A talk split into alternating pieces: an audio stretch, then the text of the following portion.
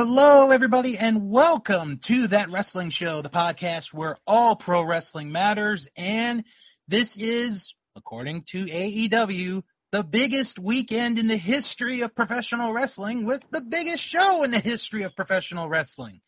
As you know, Fro is not going to be on the show this week. He is in London going to attend the show this Sunday.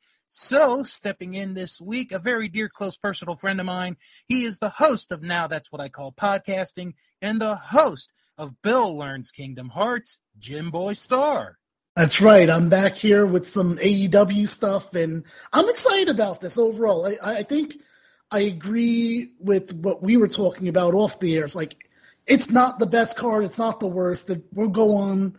Things got changed this week, and mm-hmm we're going to talk about if uh, those were good changes, bad changes, or whatnot. Right. Bill, I'm con- so I uh, one thing I did in preparation for this show is I listened to your last episode, and so what's going on with Frode and your mom? Oh,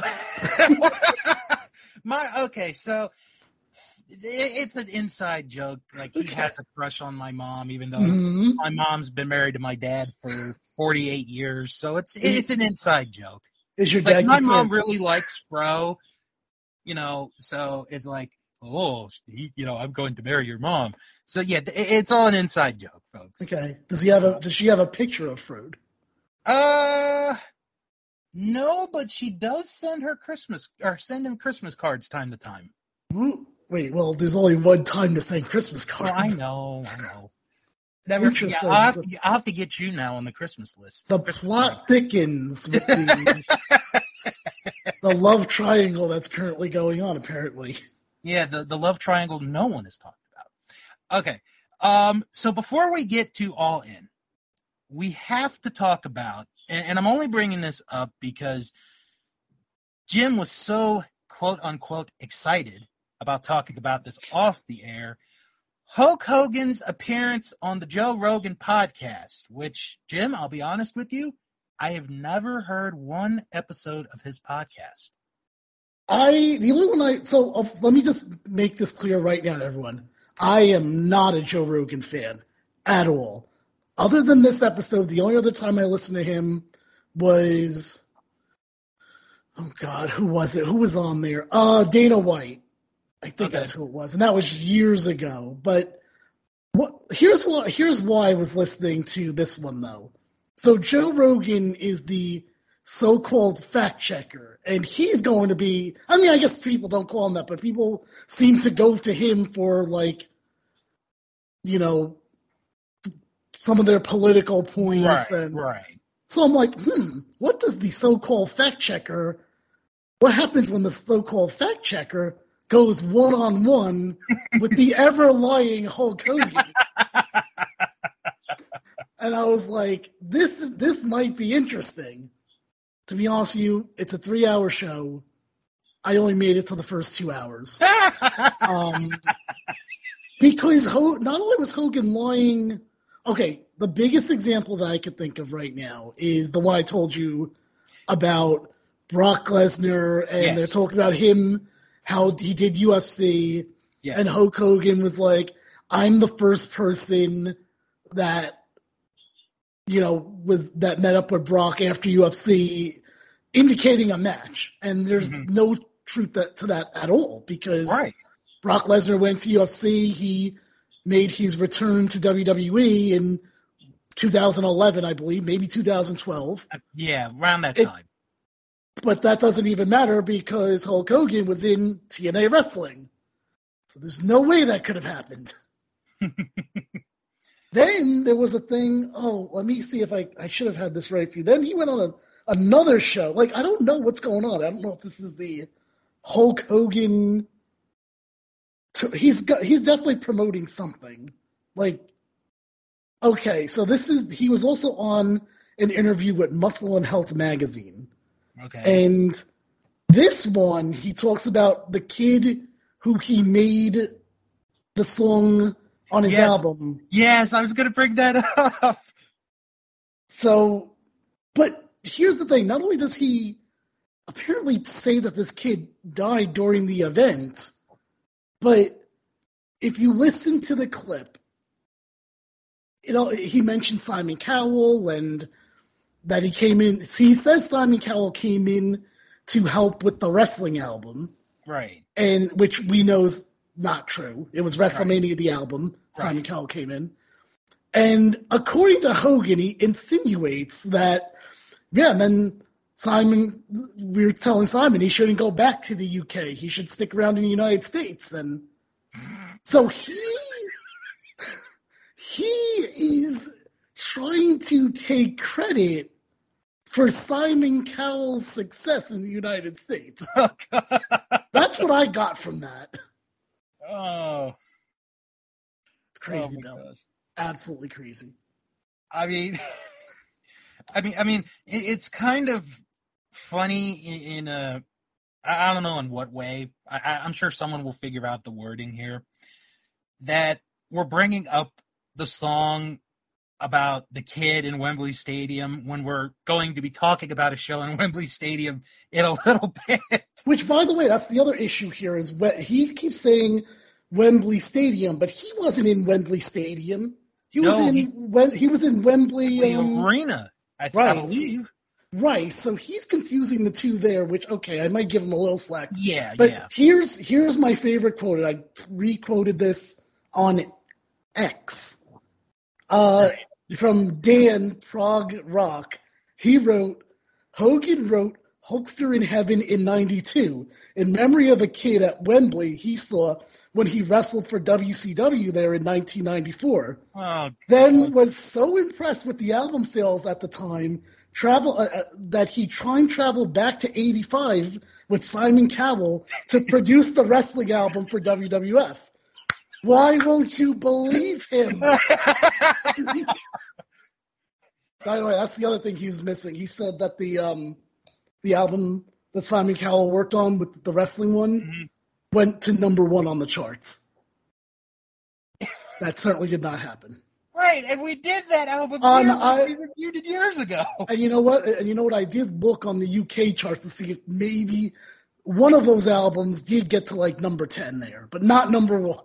Hey, it, it, the fact that it was a top ten album is, you know, something. In I forgot which one of the three, if it was the wrestling album, Piledriver, or WrestleMania the album. But I did look, and I was like, all right, this went to ten. Okay, I'm. not I one. I would put my money on WrestleMania the album. That's, I think so too. You know, I mean, and it, that wasn't even the pro wrestling's uh, or WWE's highest selling album. I think that still is a volume Volume five. Four or five. No, yeah. volume four. Right, No, five five. because that was because that was The Rock and his stupid pie song. Right. um, you know what? Um, and, and I was actually thinking about this while you were talking. Yeah. Um, another friend of mine, um, he, the last several months, he's done AI videos of like Gorilla Monsoon. Okay. And he put out one today of Gorilla Monsoon and Hulk Hogan from Okay. basically doing the Rogan interview. Okay. And it's so funny because like he's at one point he's like, "Well, you know, I uh, I I played bass with the Rolling Stones and uh, we sold out Iowa, brother." now it's the Rolling Stones. It used to be Metallica. Metallica, right? And then apparently there was an interview where they asked Lars about, and he's like, "No, we never did that." No, no, you know, we we never did that, you know. Or I don't know anything about that. I forgot the exact quote, but it was mentioned to Lars at some point. I, re- I, I vaguely remember this. Like he made like like I didn't listen to him when he was in Deep Purple, but you know I, I don't remember him being in Deep Purple because you know I'm Lars. no, but but no, I mean no. I'll, I'll send you the link when we're when uh when this is over so you can Okay. watch it because it's so funny because he mentions among other things like WrestleMania three and like how it was like well I can only lift fifty pound you know fifty pound uh dumbbells while he could be lifting a you know he could pick up a truck and he weighed like 900 pounds and he shit on me during the match All right, Bill, we got to get back on track. All right, uh, Hogan. You know what? Unfortunately, I have a feeling if he is making the media rounds the next 48 hours, before, you know, I probably will have even more, but we'll not be able to talk about it. right Ah, good old. Now, spe- speaking of like exaggerations, hmm how do you feel about the term that All In is using of the biggest wrestling show ever? Because I do feel like that's a bit of an exaggeration for I, sure. I agree. Yeah. Um, I, this year, definitely the biggest show of the year, I, I think. okay, but of all yeah. time, no. okay, I, I'd agree with you on the biggest show of the year Yes. because WrestleMania was two nights, LA, blah blah blah blah blah. And we've seen they've done it for years. And, yeah, they've done it for years. But more specifically, All In is trying to do. Well, they I shouldn't say trying because they've sold a good amount of tickets at this point. Mhm. Um, they're doing this, and it's the first times a promotion so new has probably done this, maybe ever. I mean, they Right. are what less than five years old, right? yeah, less than five. Yeah. Mhm. and because I because I'm going to get into a little bit in a couple of minutes, like how this all came together. But and I was thinking about it while watching uh, the Ospreay Jericho segment, which I thought was well done. Eh, You know, because Ospreay was Ospreay was very different in that segment. Mhm. Like he was kind of like trying to be something else that he wasn't. You know what I mean? Yeah. Um, but Jericho saying, and I'm and I'm glad you brought this up now, because I probably would have forgotten to bring it up while we were previewing the matches. Jericho saying, "This is bigger than any WrestleMania he's ever been in." Is probably the one of the truest statements I've heard all year. And he main evented a WrestleMania when his match technically wasn't even the main event. And we've talked about that. Right. Yeah. Yeah. I mean, like, what would you say other than this event? Would you say is ahead of it? Trying to play the AEW fanatic card here, and like them saying like, no, it is the biggest event of all time. Because I would say probably either WrestleMania one or WrestleMania three I is would- probably above this as terms of importance. okay, as far as in, as importance goes, uh, I definitely have three in the list. I think three is either at the top or near the top. Now that you mentioned the first WrestleMania, I would actually put it on that list as well. And I, I think I'd put one more. Um, I'd put 17 on that as well, cons- only because of not not only because of the card, but what happened the week leading up to it with them buying WCW Right. because we've you and I on many different podcasts throughout the years have said like we've been in a dead horse with this how we both have said that show is like the unofficial end of the attitude era Yeah, for sure. um the only other show that i can think of off the top of my head and and maybe i'll get i don't know i'm, I'm gonna say it anyway Okay. because i because i want to have a little bit of an argument with this Sure. the night Goldberg beat Hogan for the belt. And I'll explain why. Okay. They're in Atlanta, WCW. It's their home, you know, their hometown. Georgia Dome. One of the, at the time one of the biggest venues I think in the United States. Mhm. It's the biggest attendance they ever get. They have a new star right there in the making. Like he's right there. Right. and you're going to have this match with Hogan on live on free TV basically. Mhm. And um I did talk about this on uh the DK and Bill Wrestling podcast where we covered Goldberg's WCW run. And no, I would say those four. I would say as far as importance wise are ahead of this show all in. Okay. as far as all in this year, I I do believe it's the biggest show of the year. I do think it's one of the biggest shows in a long time. Yes, for sure. In a long time. I'm not on the boat yet saying it's one of the biggest shows ever. Maybe I will be after the weekend is done.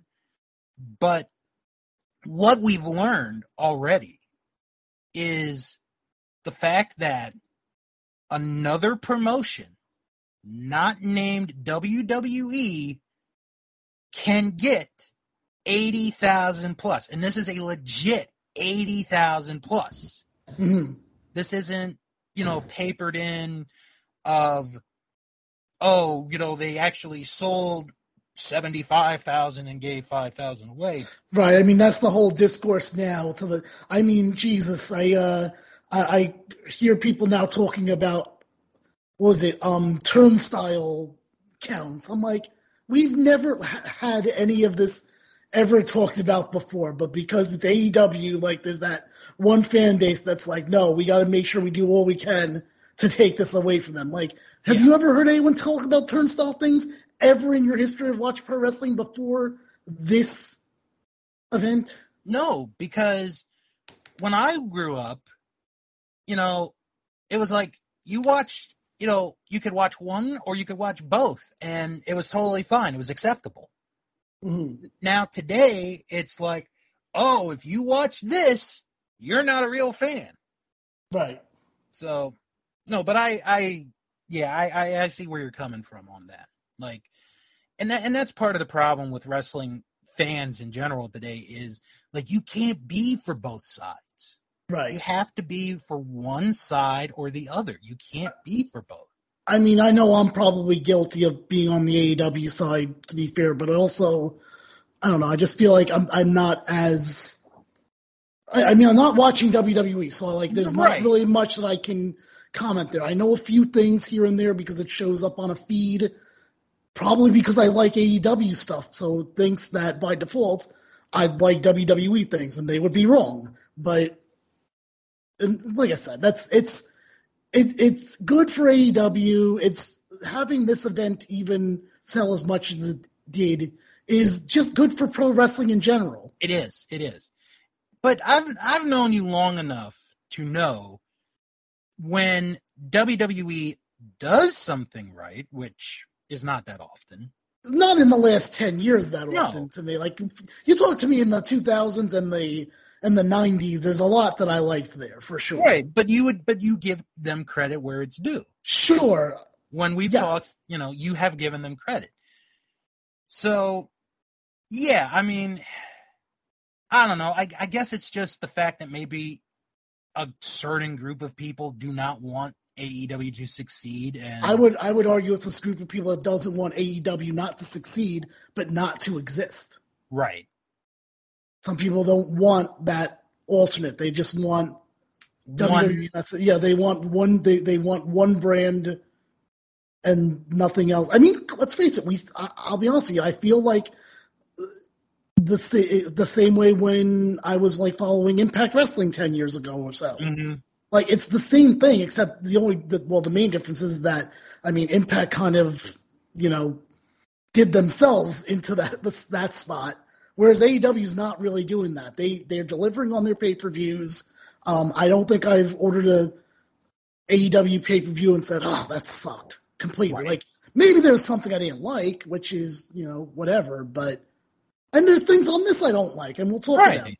Yeah, we're going to do you- talk about it. Do you have any like news that you want to bring up? Because I know you usually do these things during the beginning of the show. Um, I don't know, like do you, I don't know what you do. I haven't been on in a while. I mean, there hasn't been anything, but what I was going to do was kind of do a quick, like, rundown of how we got to this point. Okay, that's fun. Okay. And and, and I'm not going to talk about the first All In because we all know about. Although although, um, you can pre-order the DVD and Blu-ray of the very first All In. Mhm. Um, For a limited have- time. Yeah, and they have edited some stuff out. I kind of knew in my head what it was going to be, so Um, let me guess. It was um Joey Ryan stuff. Yes, that's that, right? one. Oh, there's more. See, I don't remember the first. Uh, Yeah, the, the the penis druids. right. That's what I was thinking of. There's more than that. Yeah, apparently the other one is Steve Amell. Uh, no, uh, the Marty Scurll match Oh, I forgot that he was on that card. with Okada. So they just take it off completely? I, I, I don't know. I, I'm going to guess maybe. Okay. So, all right. So, a quick rundown of how we got to this point. So, it begins a few days after WrestleMania, actually. I didn't realize how long ago it was. I thought it was longer. But on the April 5th episode of Dynamite, AEW announced that they would revive the All In name for a major event to be held at Wembley Stadium in London, England on August the 27th, titled All In London at Wembley Stadium. Yeah, that one really stuck very well. It's just all in. Tickets went on sale May the 5th. During the pre sale on May the 2nd, the show sold over 36,000 tickets, garnering 4.7 million American dollars in revenue, setting the AEW record for attendance and live gate. And that's before the tickets went on sale. And before any announced matches were announced. Exactly. And and that's the key thing to keep to remember. Those numbers reached over 43,000 and 5.7 million dollars respectively the next day. After sales opened on May the 5th, ticket sales hit 60,000 with 7.7 million dollars in revenue. By the 28th of July, prior to any matches being announced, the event had sold 70,400 tickets, excuse me, with a gate of $9 million. The event is estimated to break the paid attendance record for a professional wrestling event with a reported 80,846 tickets distributed as of August the 18th, overtaking WrestleMania 32 in 2016, which had the paid attendance record of 80,709, although WWE officially recognizes an inflated marketing number of 101,763. This is not including Collision in Korea, the two day event in April 1995, which is a wonderful episode of Dark Side of the Ring. It is. Never it, which holds the record for the largest attended professional wrestling event, as although tickets were sold, many of the spectators attended for free.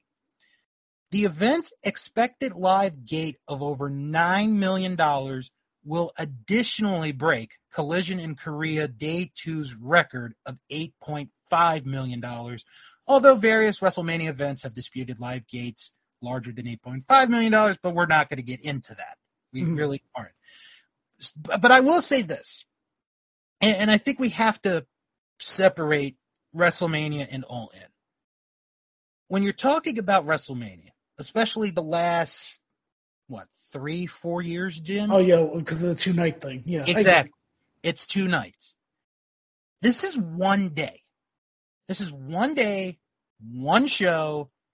It's the, the gate is over nine million dollars American. Mhm. It's the biggest gate in the history of wrestling, Yeah. and we didn't even have a match announced until almost four weeks ago.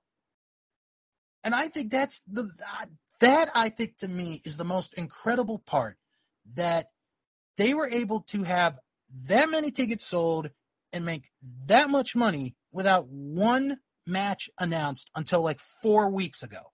Right. Not only that, but this is it's not like this event was a yearly thing like a WrestleMania or a SummerSlam Right. or you know if you're going to compare with other promotions, not like Bound for Glory or hmm you, you get what I'm saying. Yeah, yeah. But, uh, This is yeah, this is like there's the second ever all in. right, and and they it, the first one was years ago. It was in um it was like 2018. Uh, yeah, because then they yeah. started in 2019. Right. And that was all because of a bet that Cody and the Bucks made with Dave Meltzer that no independent show could draw 10,000 people in arena. Well, it did. Right. So now, Now they're making history again. yes. with their first ever London show, first ever UK show, with the biggest attendance in forever, probably of all time, probably Mhm. that being the key word, with the biggest gate of all time. But before we get to this, there had been reports that had come out the last week, week and a half that I had not known about. That Wembley Stadium over a year ago offered WWE the chance to have a show at Wembley Stadium. Oh, really? I didn't know that. Yeah, this just came out like a week and a half, maybe two weeks ago. Okay. And WWE is like, nah, we're not going to do it. How could you not? Yeah, I don't. That's a very weird decision. I agree. I, I mean, they did do the, what was it, Clash at the Castle last year, which was a pretty good show. Like, it, it really was. But you get offered Wembley, you know. hmm That's like saying if, Jim, if somebody called you tomorrow and they're like, Jim, I'm such and such from Madison Square Garden. We would like you and Bill to do a live recording of Bill Learns Kingdom Hearts in Madison Square Garden. Knowing you, I think you'd take the chance. Oh, 100%. I'd bring. I'd even buy a keyblade for the occasion. I'd I'd I'd try to get my whole family up there. I'd be like, whatever, do whatever you can. Get my family into the garden. right. Yeah. Get them like front row. I don't care. You know, just No, I hundred percent would do that. Yeah. yeah. So it's just like, why would you? Pay? Uh, but again, it's WWE. They've done dumber stuff than that. But hmm all right. so I do have the entire card in front of me. Yes. There's a lot of Um, matches. Maybe more than there should be, but I feel like that's a complaint I always have with AEW. I think there's one. I, th- I think one more that they had than I would have liked, but that's just me. Okay. Um, so obviously we're doing this after Rampage, so depending on And, how co- and also, should be no a collision was taped, so that's Taped, why we're right, pretty sure that this is going to be Yeah. it. It. exactly, So hopefully, if anything does change, it's not our fault. exactly. So if you if you go to your bookie and be like, hey, I'm going for this, this, and this, and then something changes, don't blame us. Right. Okay, so we're gonna start with the zero hour matches, and Mm-hmm. as of this recording, there are only two matches, which I think is the right call. But again, I think they have one too many matches. Right. So we'll start with the one that has pretty much been advertised for the last several weeks. Ring of Honor tag team titles, Aussie Open defend against MJF and Adam Cole. I am, first off, very relieved that for the most part, this is the only Ring of Honor thing, because I am definitely one of these fans that are like, I don't want Ring of Honor on my AEW shows at all. Even though I know, like, like Claudio is technically Ring of Honor and some other Samoa people. So, Joe. so some Samoa Joe should not be a Ring of Honor person. He should be an AEW person, but we'll we'll get to that later on. Yeah. Um, so I am really confused. What do you think about this decision of having MJF and Adam Cole wrestle twice? Um, it's very le- out of left field. Yes, because I don't know if they've ever done this before. Have No, not someone that I- wrestle twice in, in a row, or not in a row, but in a in a night. Yeah, especially one of them being like the pre-show match. Right. Now, You know what? had- just sorry. Go ahead. no, I was gonna say, Fro had an idea. I don't think they're gonna go with it, but he had an idea of why don't you have this match? You have the match, and then you've already got them out there. Why not have the title match be the first match of the show? That's what I had in mind as well. I don't know if maybe you're mixing me and Froed up, but if not, then May- Maybe I two, am. then Maybe two I great am. mind, two great minds think alike, Froed. If that's the case, but yes, if this is, if see, but here's the thing. This that was I said that to you Yes, you were. before before I knew that Jack Perry was fighting Hook.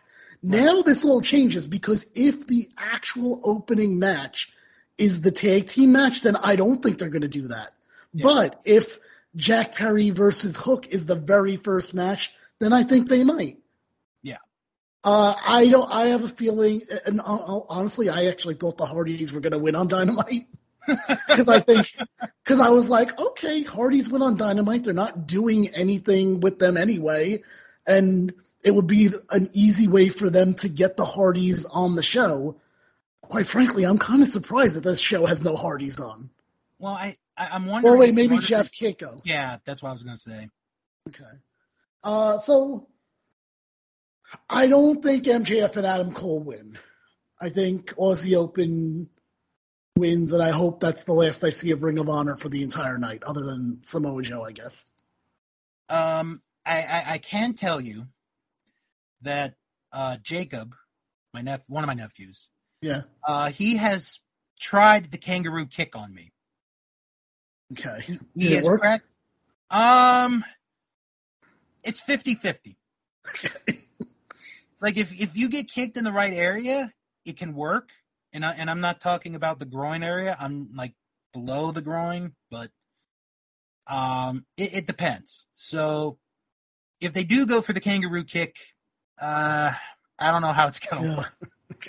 By the way, the other thing, the other thing I noticed about this, so um, I think it's pretty crazy that, in theory, they closed their go home show of, of Dynamite to hype up the dark match. Right.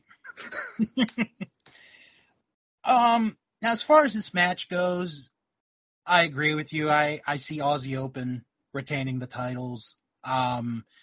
There's no need, honestly, for MJF or Adam Cole to have the Ring of Honor tag titles. Not saying that you know the the Ring of Honor tag titles don't mean anything. I you am. know, but it, it's beneath them. It, it is. It just Mhm. is. Not spinning on the history of the belts, but it's just beneath them. So I, I think Aussie Open retains. Yeah. Okay, uh, now to the other pre-show zero hour match, whatever you want to call it. Jim brought up Jack Perry defends the FTW title against Hook. So this is a look. I'm a Hook fan. I like Hook, Mhm. and but I feel like this match should have just been done at All Out. I agree. There's you you know like they've already had that that way you could you can at least build some things for All Out without it coming into this show. hmm Um, I don't. I mean, I know at one point people thought this was going to be Jack Perry versus Rob Van Dam. Right. Um, obviously not the case, but I did think that maybe it was leading towards someone else not being Hook fighting Jack Perry for this. hmm I knew Ta- Taz was pretty adamant about it not being him, so I kind of figured that it wasn't going to be Taz. Uh, I mean, what do you what do you think? Are you surprised that it's not someone else, or are you? See, Like- the, I guess my only thing would be who else of the ECW, you know, quote unquote originals are there that could do this? I mean, True. Obvi- I mean, obviously, like the first answer people would probably say is Tommy Dreamer, but Right. I think he has a thing with Impact, so that doesn't work. Raven, I don't think wrestles anymore, but he had, but I think he is in either NWA or MLW. Um, I, I have seen that recently, so I don't know if he could do it. I don't know what Sandman is doing these days. Um, I think if Lance Storm was like would consider doing one more match, maybe Lance, but I don't think he would. As much as I like, as much as I like the person, Lance Storm. There's not too many people of the original ECW where you could be like, okay, yeah, he could face Jack Perry. So I'm I'm I'm fine with it with Hook being in this because I think he's great. I really do. I like I said, I like Hook. I just I just don't.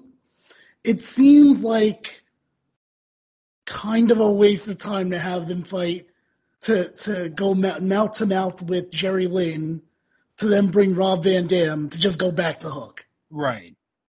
Like what another idea that I had was, you you know, even if it wasn't first off, no matter what, I don't think an FTW title match should be on this show. It should be on All Out. Let me get that.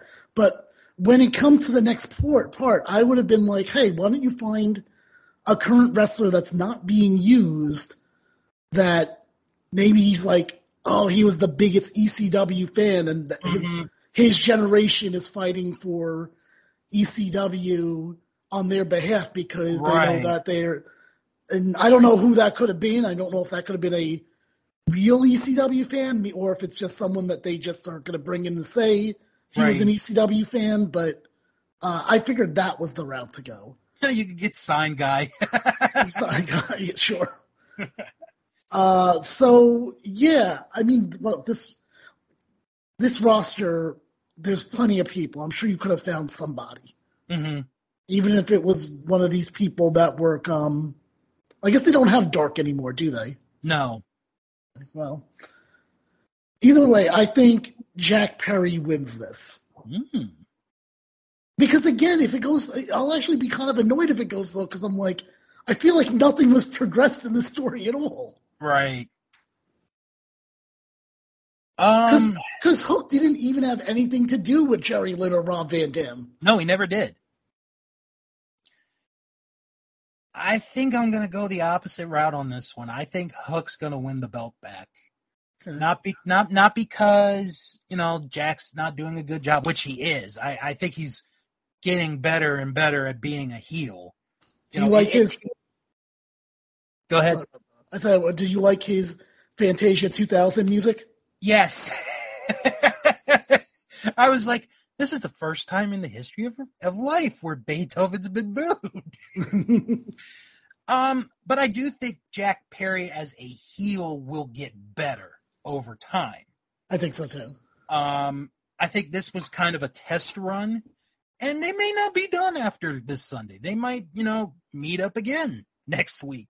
Well, that's the whole thing. Like, you can, they're probably going to carry one or two of these things to Right. all out because you only have one dynamite and collision. I'm going to assume that they're doing the same thing they did this week where they're taping collision after dynamite for next week too. I mean, that would make sense to me, but I don't know. Right. But yeah, I, I'm I'm gonna say Hook wins the belt back. Okay. Now, before we go to the main show, because we're about to hit it right now, Mhm. I, I want to ask you something for discussion because I feel let's get the dark matches out of the way before we talk about this. yes, yes. Because so one thing that I'm very happy about with this card is everyone on this card deserves to be there in terms of they worked hard all year round, except for maybe like one person. That's even iffy. Um, as opposed to a WrestleMania card or a SummerSlam card, which you know I always complain about because they always have like three or four matches that are part timers. Right. This is a great to me. This is a great message to show your roster in that. Okay, maybe you didn't get on the card, but look, there's no part timers on this card. Everyone on this card has fought to be here and have done has done the Mhm. time. hmm So I am very happy about that for the most part.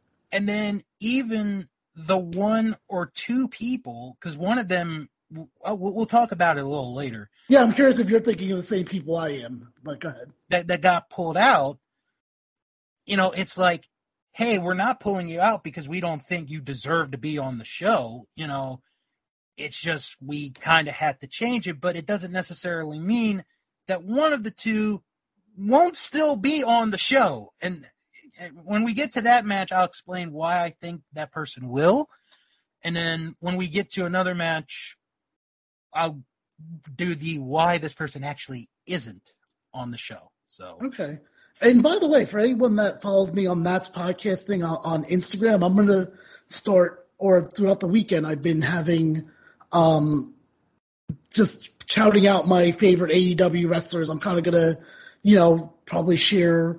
I, I might watch All In again before the current All In, the, two, Mhm. the 2023 All In, um, if I can. Uh, yeah, like I said, it's the, basically I'm just saying there's going to be a bunch of AEW stuff on there, Yeah. probably clips and stuff of wrestlers that I like. Now, the other question I had, Bill, is because it's modern day wrestling, and I know you know how I feel about this. Apparently, because it's modern day wrestling, apparently you can't have an event unless there's a surprise because otherwise people are disappointed.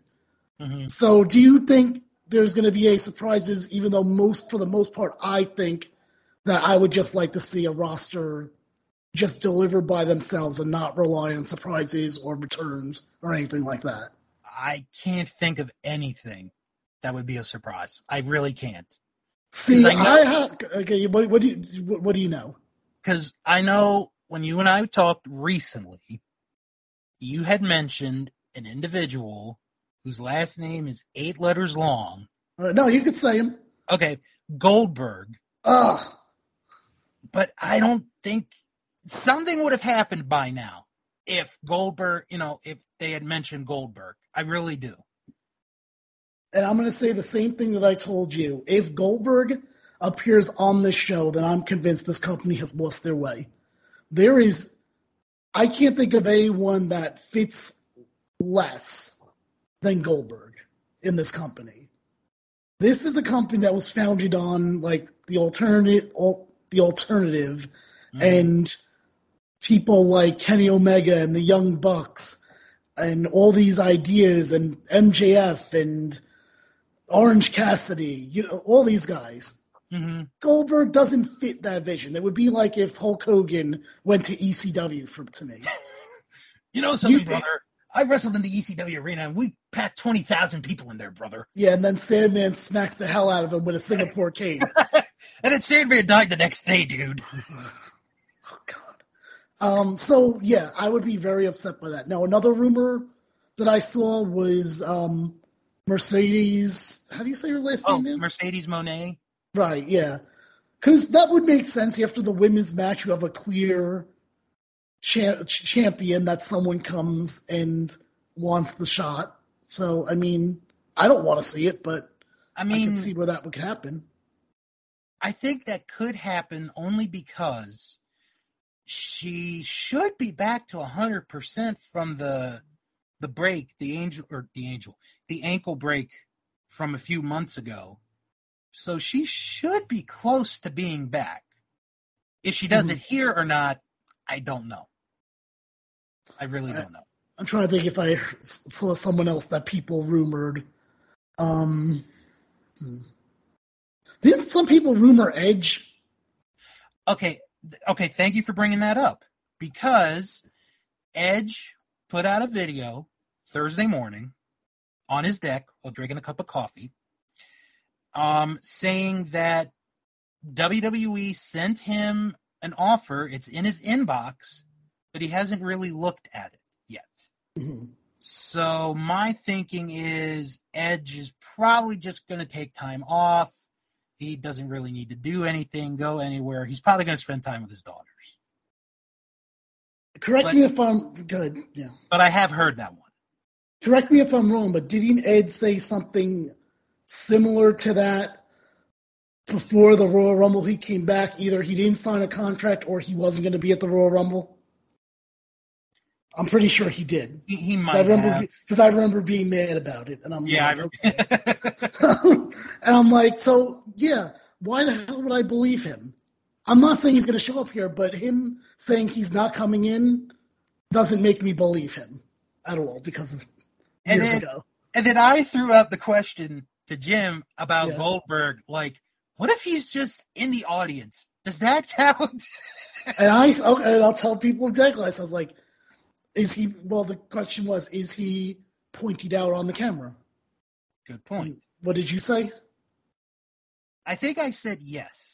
Yes, and then I said, well, then they didn't just fly him in here to put him on.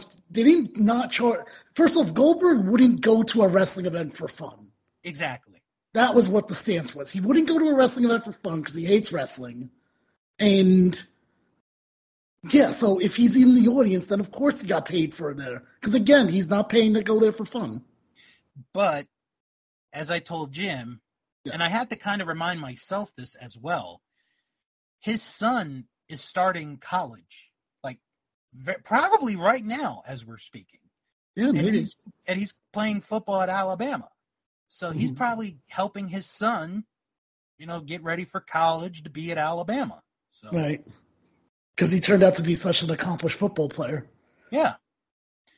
See, Alabama is a school in the South. Oh, JR, is that you? they won't let me come because I want to talk about football, but their football is different. Their football sucks. Well, Boomer Sooner. Um, yeah, exactly. I asked them if they knew what Boomer Sooner is, and they were like, "What the hell's a Sooner?" The sad thing is, I only know what a Boomer Sooner is only because of Jim Ross. Jr. and I know Alabama. and Alabama is uh, roll tide, I believe, right? yeah, it is. Thank, thanks, Conrad Thompson.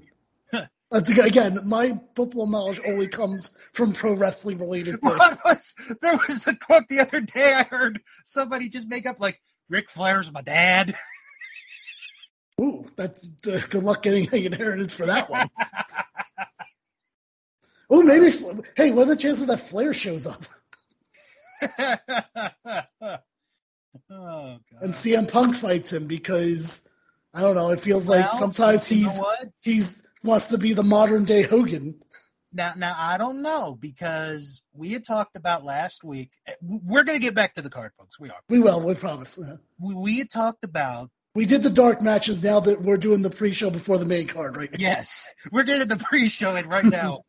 um, no, it, but it hadn't been confirmed. But it's been noticed that Andrade and Charlotte may have divorced. Oh, like okay. they're not following each- each other on social media. Ric's not following him on social media. God, there's a sign of the times that that's how you know. Not from the people that you that actually said it. It's because they're not following certain people. and we were like like people have been like oh charlotte's 0 for 3 in marriages just like her dad Hey, hey, I think my sister is on her third marriage. My No. mom's certainly married three times, that's for sure. hey it took ric until his fifth marriage to finally settle down Oh yeah, he's got more. Yeah, he's got like five or yeah. fifi the maid Fifi the maid. That's right. I forgot about I'm, that. I'm sure she's a wonderful person i really am Do you have proof of that? I, I did you know what was she on celebrity remember when they used to do uh celebrity uh swap where they'd like swap like You're you might be right. I'm trying to think who she. There definitely was a wrestler on. Yeah, it was on. Flair and Piper. I'm trying Yes. to remember if Why do I think that Mick Foley was on one too? Maybe I'm wrong with that, but I feel like Foley was on one. Okay, that would have been a funny ass episode of Foley. May- I might be I might be wrong though. I don't I don't really know. But you're right. There's definitely he was on with someone. and You're right. It might have been Piper. Okay, real quick. Now, now you got me thinking of Foley here. So I've been. Is he going to be at All In? I wish, but he won't. No, um, no. So I've been watching the Little League World Series this week. I actually watched a little bit myself while I was in a bar, Mm. and I have to say that I was interested because they would give stats on like this one kid's favorite song was Barbie World from Nicki Yes. Minaj and Ice Spice and Aqua. So, okay. So for like this last week, they've been playing this commercial for this movie. It's a, a baseball movie. It's supposedly based on a true story about this kid who, like, was told like, oh, he's never going to be able to run or, you know, do anything because of his legs. And um, Randy Quaid, no, Dennis Quaid is in it. Mhm. So there's a part in there in- in the trailer or commercial where the wife, you know, is like, the doctors have told him he would never do anything. And then she goes like, how many more miracles do you need? And I kind of do it in my Mick Foley impersonation, like, Oh, God. how many miracles do you need? Have a nice day, Bill. That could have been a Mick Foley promo. Could have been. Could have been. It could have, Um, it could have been his Cactus Jack. We're like, how many miracles do you I need? I- I mean, he does cameo, so you can go and get a cameo of him saying that theoretically. I think it costs a good, a good amount. I mean, Yeah, that, that was my thing. If he didn't cost so much, maybe I'd have him. Yeah, yeah. If you if everything costs like twenty dollars, I would just have random people from Cameo say random things to me. I don't think I ever told you this. Yeah, go I'm ahead. gonna I'm gonna say it real quick. So a couple years ago, uh, Jim sends me a cameo, Right, okay. and it's Katie Forbes. So in the cameo, uh, she starts singing a Christmas song. Right. I asked her I gave her a choice of two. Oh, Santa Baby, that was it. Right, but she also I told her in the cameo sing either Santa Baby Sexy or sing Grandma Got Run Over by a Reindeer. That would have been funny. My mom actually was singing along as she was singing. so, in a few years, we're going to work out Katie Forbes and my mom duetting to Santa Baby. Oh, okay. There we go. I don't know how that's going to look. Don't forget to send don't forget to send out the fruit. oh, By the way, he's at all he's at all in, right? That's the reason Yeah. why he's not on this week. right. Good that's for him. he- I hope he's having a great time if he's actually listening to this. Yep, he and his dad. So, a good father son bonding time. So. I might listen to that the, your next episode just to see what his thoughts were on because this is such a marathon show. This thing's gonna go is. like, like when I had to deal. I should when I had to deal when I did Full Gear, the one where MJF won the title. Mhm. I even had to say to myself, like, look, at some point, uh, I'm gonna pick two matches that I don't care about, and I'm just gonna go walk around, look at the merchandise, or do something to kind of stretch out. And the event was very, very. I mean, don't forget me wrong, it wasn't a bad event, but right. it's so long that that's to me that's what I needed to kind of get through it, and it made the thing a lot things a lot easier for me. Um, the But yeah. one the one plus I will say about the show is it's starting early at you know in London. It's a six o'clock show, like Yes. the, the official card. The main the pre show's at five. So time wise is not I don't think is going to be an issue over there. yeah, length's going to be the issue unless one of these goes short, which I could see One maybe two. one or two. Yeah, that can go Yeah. short. Then I see one going super long, but I'm Yeah. sure we'll get to that. But Yeah. all right, you ready for this main Yep. card? Do you have anything Let's else? get wanna- to it. So Let's get to have nine matches on the main card, and let you know what I'm just going to keep going by the order that I that they have here on Sure. Wikipedia. AEW World Tag Team Titles, FTR defending against the Young Bucks. This is match number three. Mhm. So I've said this to you before. If they go with the MJF and Adam Cole thing right after the pre-show, like again, if it was the second match and it goes right into that, I would love to. Well, I would love to see this main event uh, either way. Right. But I I think the only way it happens is if they do it the way I said, where MJF and Adam Cole become the first match because they're just going to carry it over from the pre-show. hmm Uh, I would like to see the Young Bucks win, but I have a feeling they won't. I'm not the biggest fan of FTR. Uh, I don't. I don't hate them. Like I, I think they're good, but Yeah. like I guess the thing is that annoys me is I think the, the what annoys me is the people that like say they're good. They're like, oh, they don't do any any flips or top rope suicida, and I'm like, I'm supposed to get excited for someone that doesn't do things. I'm like, okay. Whereas the Bucks, I'm like always amazed in, in their matches. I'm, um, you know, big Bucks and Ken- glad to see that they're they had re-signed a few weeks ago with Kenny and Hangman officially. I think that definitely would have been a uh, a big blow to the heart to the company if all four Oh of them God. left. Yeah. Oh Cody God. Cody was only manageable because the other four stayed, or the other Yeah. three more more or less is the Bucks and Kenny. Um, I see. Here's the weird thing: if that do, if this does main event, I think FTR wins. But if it doesn't, I kind of feel like the Bucks are going to win. Okay. Overall, I'm going to say, you know what? The more I'm thinking about it, I think they're leaning towards MJF and Adam Cole main eventing. So I'm going to say, I'm going to say the Bucks. Okay. What do you think? Um, I expect this to be a really good match. I, I really do. I expect this to be match of the night, maybe other than one other one. Yeah. I okay. I agree with you there. my only thinking about this is okay, let's say the Bucks do win. Who do they have as challengers? Like, who do you have them go against? Because it's obvious they're not going to work on Saturdays. Right. I mean, you know. Yeah, you might be right with that one. Um, but again, maybe they will. They'll surprise us. I I think FTR is going to win this one.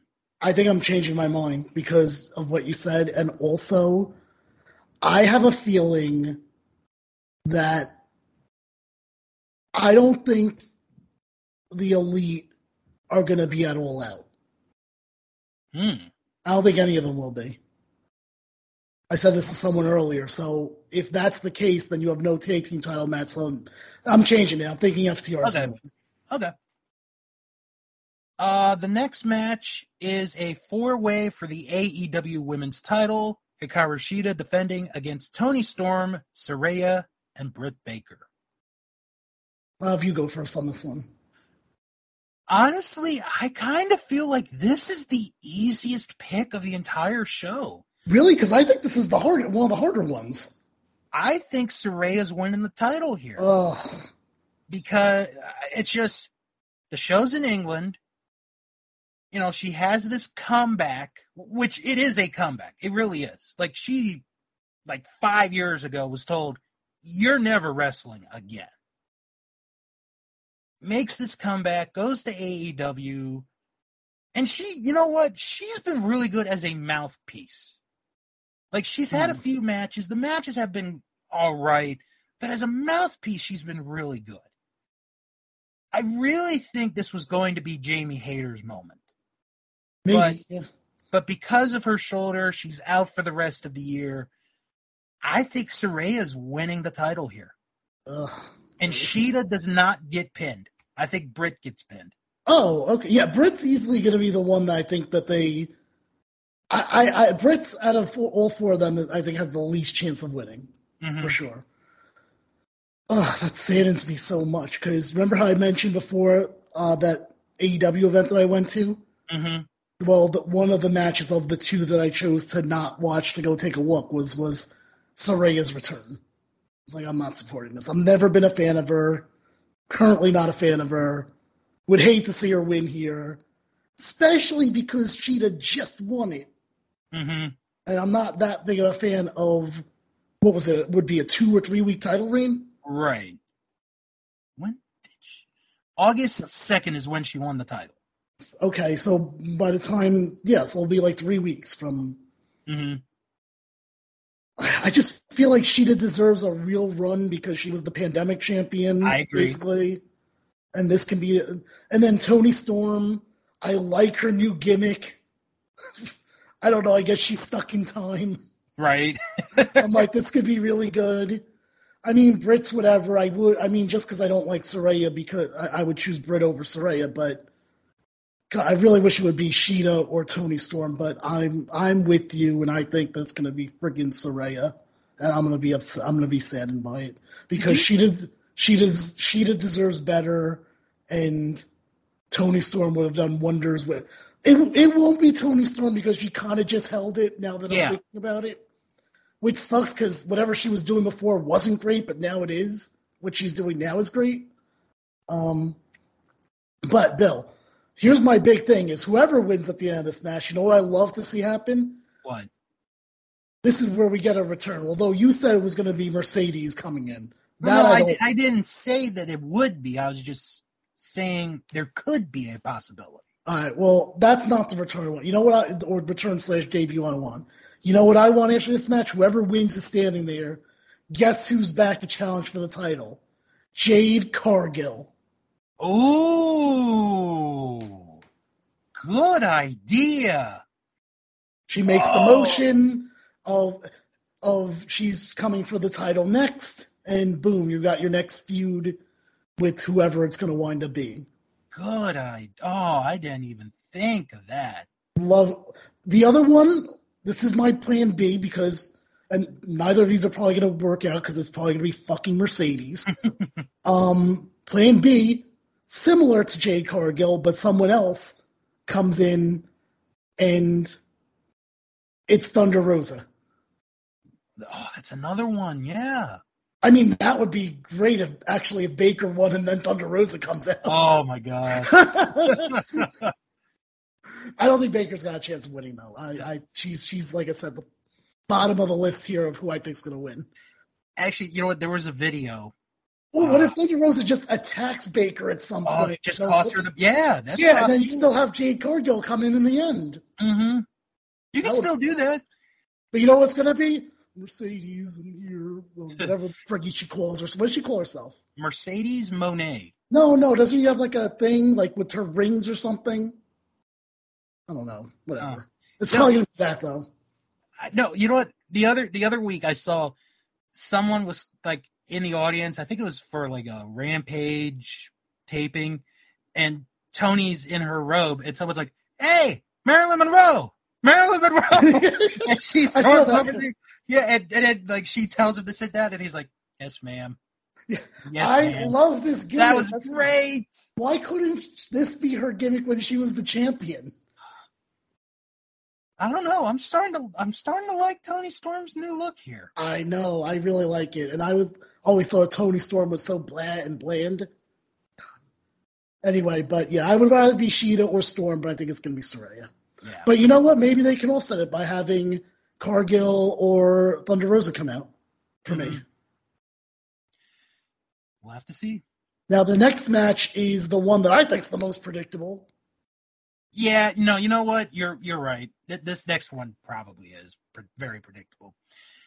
Darby Allin and the true undefeated streak of professional wrestling, Sting, against Swerve Strickland and now Christian Cage in a coffin match. Mhm. And the reason I say Sting is the true undefeated streak, he hasn't lost a match yet at AEW. Yeah, I guess he hasn't. You're right. That's the true streak. Forget about Goldberg. Forget about Undertaker. This is the streak. Uh, you want? Let's have you start on this one again. okay, so this is where I see AR Fox getting involved because originally AR Fox was scheduled for this match, Mhm. and then on Dynamite he got fired from the embassy, and Darby and AR made up. So I, I see AR still being involved in the match. I could see him helping out Darby and Sting. Okay. I don't. No, go ahead. I was just gonna say I don't know why you wouldn't keep an AR Fox though if he was just gonna come in later. Right. Um, I don't know because I, I have not heard any rules explained. If it's only one has to go in or both have to go in.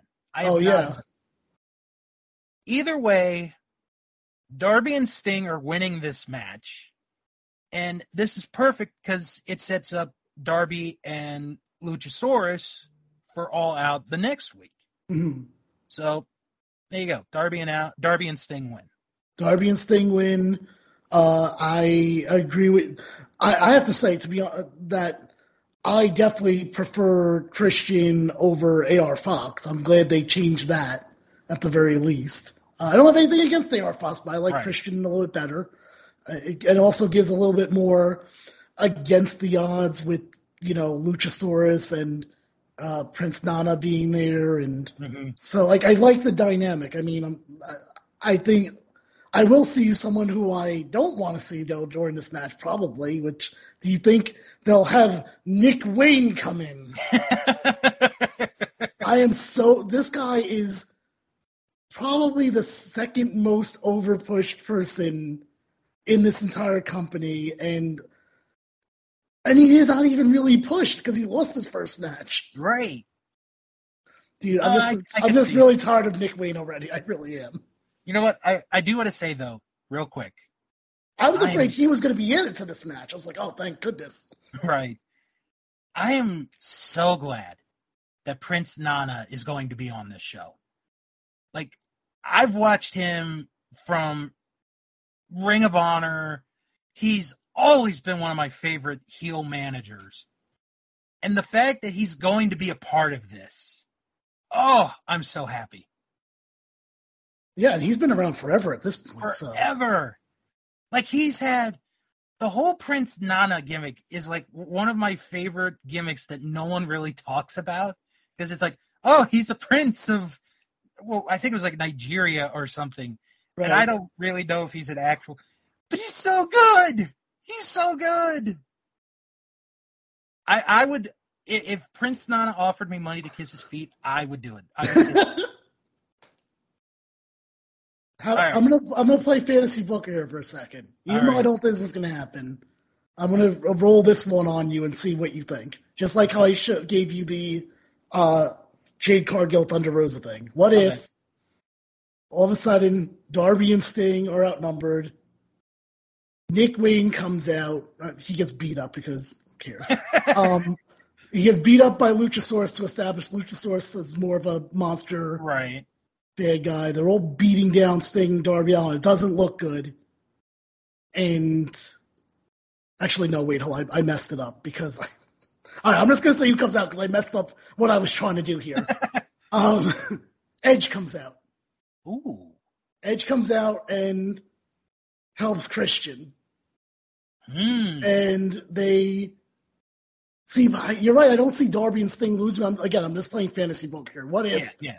Darby gets thrown in the thing because I don't think Sting would get thrown in the coffin, to be honest with you.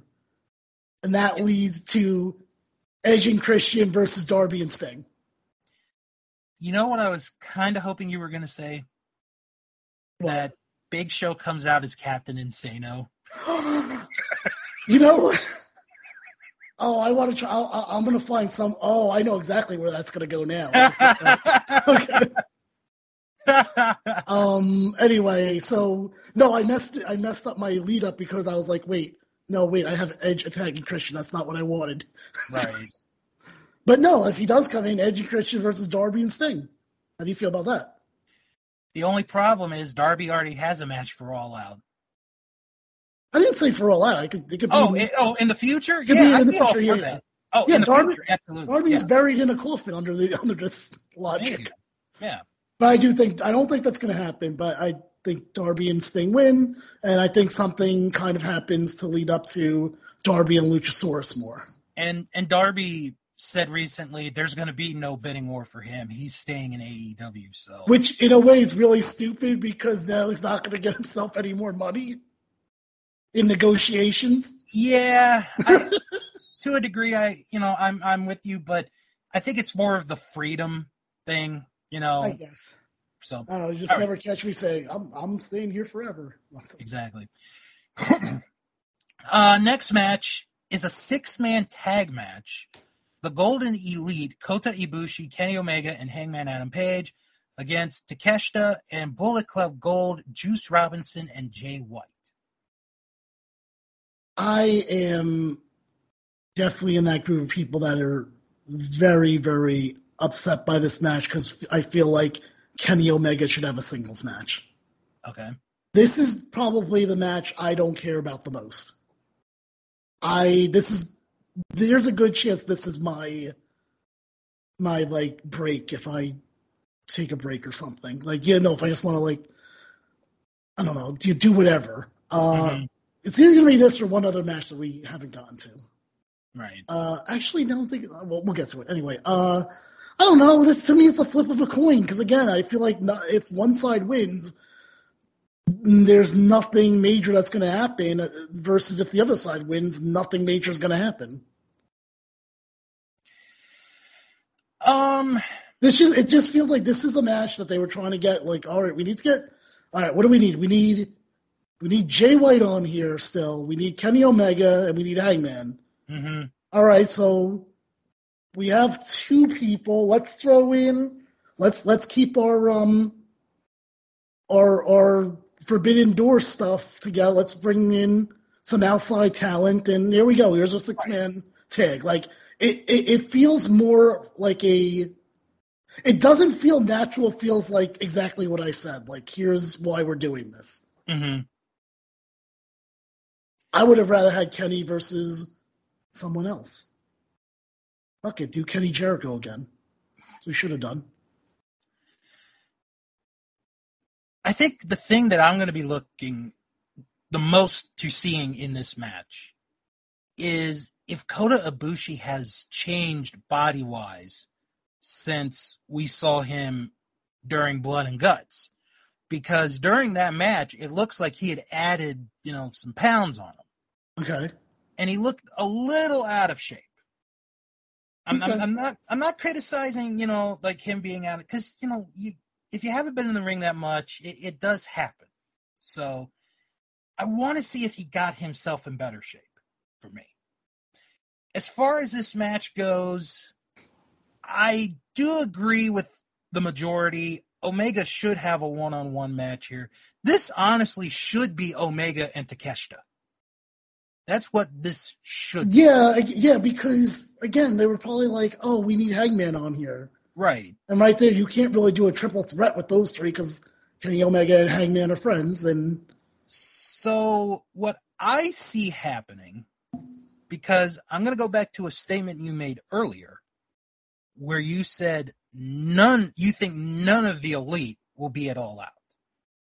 yes, I think Takeshita and Bullet Club Gold win this match. Omega goes on to Dynamite Wednesday and he says, Enough of the games, enough of the BS.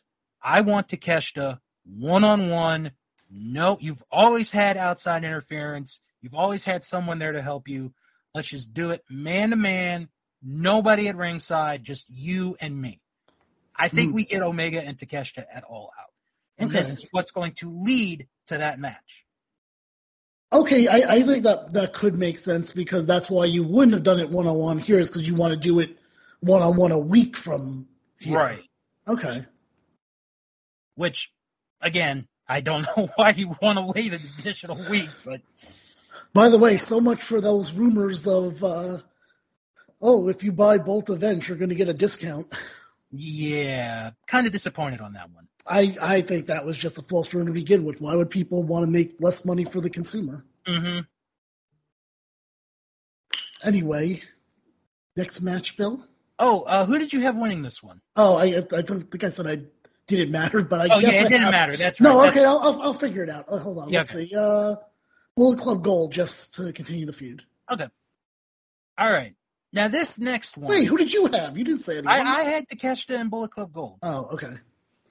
Now, this next one is just going to be craziness and pure fun. We are getting Stadium Stampede.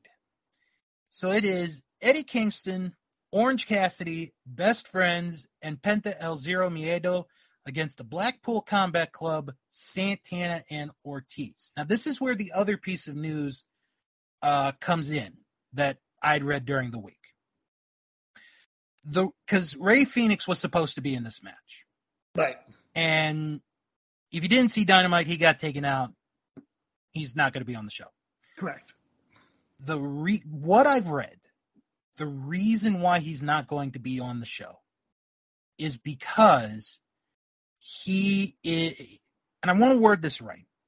He is very close to getting U.S. citizenship, and like he's going to live in the U.S. He's going to be a citizen, and I guess either he or Tony or whoever were like, we don't want to take the chance of, you know, him going to another country while he's so close to getting citizenship. I don't know. It's a it's a weird situation, but that's what I've heard. I can't say if it's true or not. So that's what I've heard. All right. Uh, so yeah, this is going to be a great match. I think. I'm. Yeah. I also think that this is going to be one of the longer matches of the night. Oh my god, it's yes. going to be like a half hour to forty minutes. I think. Mhm. How do you feel about the the participants? First of all, I am um I am happy that Santana and Ortiz are back. Right. Honestly, um, I can't complain about anybody in this match, really. Because, I mean, if, if you look at everybody in the match, we know the history Kingston has with Moxley, Claudio, Santana, and Ortiz. Orange and Wheeler Yuta, they've been fighting for the international title for a few weeks now. The best friends are always going to have Orange's back. Mhm. Penta, you know, he and Fenix and Pac, before he got injured, it looked like they were going to have something with the BCC. I am absolutely fine with everybody in this match. Yeah. I also like that Kingston's back and is going after the Blackpool Combat Club because I feel like when they did Blood and Guts, that felt like a big missing part because it was Kingston that was in Moxley's face for weeks before Blood and Guts. All of a sudden, all of a sudden he's not in it. I'm like, and I know he was in New Japan, Right. but I'm just saying it felt very empty that that never got settled. Mhm. Now it kind of is. Also, I definitely think that they should take advantage of using the entire stadium. I even mean the nosebleeds. Like have Yes. a few guys in the nosebleeds. That way, it, it at least feels like, you know, oh, you could. There was no bad seat because look, we got to see, you know, the Stadium Stampede match come right by us. So if they will stay in the backstage area or like, you know, just the bottom level, I think that's a missed opportunity. Yeah. You got to send at least three people in nosebleeds. Okay. I want to do this because I, I actually was thinking of this while you were talking about your idea, which I actually am kind of for. Yeah. I know you're not really a betting guy, Okay. but I kind of want to do this. Sure. Over or under three times we hear Wild Thing during this match. oh, I think we it's definitely over for sure. Yeah, I may okay. Maybe three was a little too generous. I'll, I'll go four. How about that? I mean, you might as well four you might as well have asked me, is Jon Moxley going to bleed? I mean, come on. That's chump change right there. All right, here's a good question. Do you think Danielson makes an appearance? Ooh. There's no disqualification. He's part That's of Blackpool. Combat Club. That's true. He could be the reason they win. That's true. I know he's injured or whatever, but But he could still be used. right, he could still be used. What if he go? Oh, all right. How about this? Like, what if he goes? He, I don't know. They they fight like backstage, and they're they get thrown into the bathroom, and like, and then all of a sudden, out of nowhere from the stalls, Daniel Danielson comes from the stalls to make it a two on one against somebody, whoever's you know in that area, only to be saved by in the other stall Captain Insano. Yes. um, you know what? I'm gonna say And then- yeah. And then you promote Stadium Stampede. Yeah, I say Danielson gets involved. Okay. Well, Captain Insano? That not not a bad place to put him actually. And then that's how you promote Fight Forever. And And then, then Stampede mode's there. hold on, just to throw in for some shits and giggles, Okay. Val Venis is there, and he's like, Ooh. "Huh, you're at a big show," and then he gets knocked out. Referencing from '99. Wow, that's quite a throwback, Bill. Quite a throwback. Although honestly, I wouldn't touch Val Venis within like a hundred feet right now because he's kind of on the the cuckoo side. Is he really? I don't, I haven't Oh yeah, yeah. Uh, he actually got taken off an independent show for saying how Michelle Obama's a man and Barack is gay. Wow. Yeah. I thought he was supposed to be doing porn. Uh, I guess they don't have a retirement package. Guess not. What? Then what's he doing here? They don't have a retirement package for wrestlers either. Good point. I don't know. I was just thinking back to that GTV bit. Uh, That's a very, I have to say, that's a very random thing to think back to. Yeah, A very, very very random. something, something that what ran for one or two months at tops, maybe. Huh, big shot. um. All right. Now, as far as this match goes, I I, I got to take Blackpool on this one.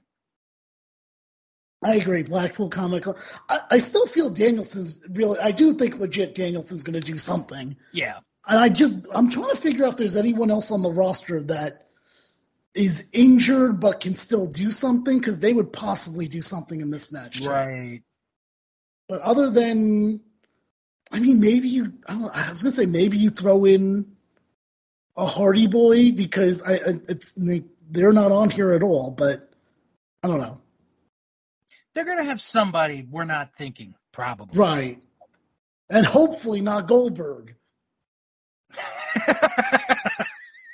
we don't want Goldberg, damn it. I can tell you right now, if Goldberg shows up here, I just might just stop watching AEW.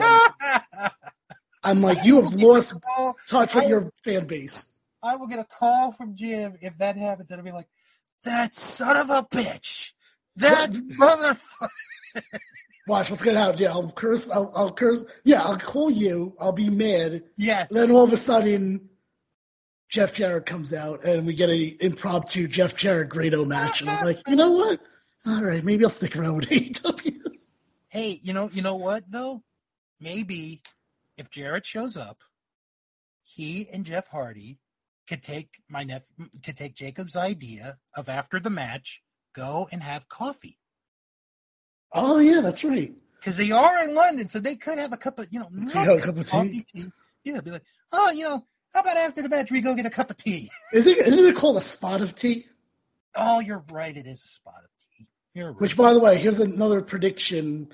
I do think Jeff Jarrett and Grado are going to do something on this night. I'm I still don't think- waiting. I don't think it's going to be a match, but I think it's going to. Well, here's what I think.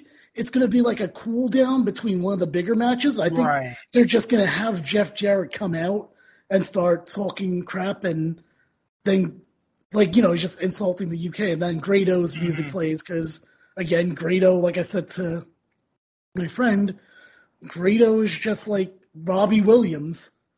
Where in the United States they don't care about Robbie Williams for the Right. most part, but They in the really UK they love him. Same, We same thing really as same thing as Grado.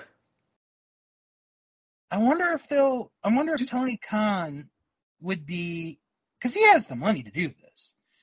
If he'd be willing to pay the money to play uh, Madonna's "Like a Prayer." I mean, I think that's the reason you bring him in. To be honest with you, I think, I think he would be off his rocker if he just bought Grado in without that song because that's Right. the UK people know him for. Exactly. So yeah, I. But in real talk though, do you actually? Because that was a very early rumored thing. Jarrett Yeah, it was. But so was also Rob Van Dam versus Jack Perry, and that didn't, isn't exactly seeing the light of day. So do you Mhm. think? What do you think? Do you think Jarrett and Grado find their way onto this card? Maybe. I'm just gonna say maybe. I don't think it's going to be an official match. I No, no, no, be- no, no. I, I like. I could see maybe he and or Jeff and Karen come out, they insult the crowd. Grado comes out, and then some other British personality comes and makes the save. Okay. Because I can't really think of any British celebrities at this point in time. You so- could even Google one. I mean, I mean, I know there's like four members of Monty Python still alive, but I don't think they'd come out to save Grado. Why not? I think Grado's a Grado seems like a pretty good guy to me. They're in their seventies, maybe eighties. I'm just looking right now. Okay, what's I'm look, I'm looking at like ugov.co. John Cleese UK. the Ministry of Silly Walks. The most famous people, fame is defined by the percentage of people who have heard of a person from YouGov. Number one, J.K. Rowling. No, All right, let's go top five. Let's see. Wait, what? Oh, this isn't people from the UK. This is who the UK people know. Because I was like, number five, Britney Spears. Get out of here. No. okay, wait. Here we go. Famous people from the United Kingdom. No, not Queen Elizabeth II. no, oh, that would be great. That would be amazing. Holy shit! Can you imagine the the chant? dead. You imagine the chant, God save the Queen! God save the Queen! And then she comes. I was like, oh shit! I'm trying. I mean, uh, Dua Lipa's apparently from London, England. Emma Oh. Watson, Tom two- Hardy. those are two attractive women right there. Then it goes to William Shakespeare and Winston Churchill. David Bowie. Oh, Oh, um, Ed Sheeran is apparently from Halifax, West Ooh. Yorkshire, in England. So there you go. Who- AEW who, who's the one after Emma Watson? Uh, I don't know. I gotta go back. Let me see. Emma Watson. Emma Watson. Tom Hardy. Oh, the actor. Okay. Yeah, London, England. Uh, let's see. I think so far. Oh, Adele. Adele can help Grado. Harry Styles. How did I not think of him? I mean, he is rumored to do the halftime at the Super Bowl next year, so I wouldn't mind him. Who else is in the running for that, real quick, while I look I- more England the people? latest I've heard, it's a combo of him and Miley Cyrus. I wouldn't mind that at all. Okay, so Oh, what about Sir Elton? He does the theme song already. Oh, he's re- you know what? Collision. He's retired now. He can do this. I know. Oh my God, Sir! Can you imagine Sir Elton helping No. Grado? Oh, that meanwhile, would be. meanwhile I'm making out. Meanwhile, I'm making out with Dua Lipa and Emma Watson on the side. And then Emily Blunt shows up because she's from London. England. All right, out of all of them, in all seriousness, it should be Sir Elton yeah, it should be. or Gordon Ramsay. Ooh. Oh no, he, he's from Johnstone, Scotland. Eh, I, I kind of give him a pass on this one. Paul McCartney. No, I think Sir Elton is the way to go, even Yeah, though yeah. I don't think that song fits a wrestling show at all, but it's my own opinion. As long as he comes out to Bennie and the Jets, that I'd be happy. Okay, I like Bennie and the Jets. I also like the song from Sing One. Uh, was it? Oh, I'm still uh, standing. I'm still standing. Yeah, Have you ever- that, that's what it should be. You know why? Because Jeff Jarrett hits Grado with the guitar, and Grado keeps getting up, and then you start hearing. Have you- Have you ever seen the music video to that song? Which one? I'm still standing. Yes, it's weird. He's on a It beach, and Freaking weird, but it's funny. it is. Uh, And then at the end, after Elton helps Grado, um, he duets with Grado in "Don't Go Breaking My Heart." Yes. and then as they walk, as they make their way to the back, "Goodbye Yellow Brick Road" plays, and oh, you know what? Real quick, Go ahead. um, I I guess okay. Guess who's going to be at? I think I told you this. Who's going to be at GCW next weekend? You did tell me it's a kid's character, right? I forgot what it was. Um, I forgot who it was. It's a kid's character. Baby Bob. That's right, Baby Bob. Well, I, I think Barney's getting a movie, so I guess that makes sense. Barney's getting another movie. I love you. You love me. I just can't believe that they found a way to bring Barney back, just like how Chris Jericho found a way to get his band on this show. Great transition because the next match is Will Ospreay against Chris Jericho. Is that the only reason that this is happening? So he- Yes. because yes. he did, and for those wondering, he did announce on some one of the social sites that that Fozzy's going to be there. It's like, okay, was that the goal all along? Is that why it's not a multi, not a multi-man match, and now all of a sudden, I don't care about this match at all. I'll be honest with you. I don't mind Ospreay. In fact, I thought Ospreay versus the uh, uh, versus Kenny was the best match from Forbidden Door, but God, I don't care about this match at all. Um, if Jericho brings his A game, I think this is going to be an under like under the radar match for match. Of, if if he brings his A game, Right. under the radar match for match of the night. Not saying it will, but there's a possibility. Um, I I just it's it's Ospreay because you got to continue the feud with Jericho and Callis right. who has become one of my favorite people to watch as of late. See, I was hoping when they did the whole picture thing and the reveal, and it looked like Jericho was going to join Don Callis. I was like, okay, great, this is going to be Jericho's with Don Callis, and there's our Jericho versus Omega match. But that was not to be. Right. Uh, I'm going to say that Jericho wins. Mm, okay. What do you say? I say Ospreay. Okay. This is, I think, our first, no, our second disagreement Yeah. because the other one was Jack and Hook. So Yeah, that's true. Okay. for those that want to go back from like an hour ago, Yeah, are keeping score. but for some reason aren't fantasy booking Sir Elton John as part of this card. yes. Well, I have Dua Lipa. I never watched it in my arms. God, Okay. you, I just keep thinking more of how much sense it would make for Sir Elton John to show up on the I show. know, right? Because of the theme song too. That's the thing. Because he a does the collision theme song. Like, he- Uh, I, I don't. I don't. I don't think so. I. I I, heard at least. right. It doesn't matter if you get the right amount of money, he'll do it. Tony will, Tony Khan will pay the money. Yeah. Okay.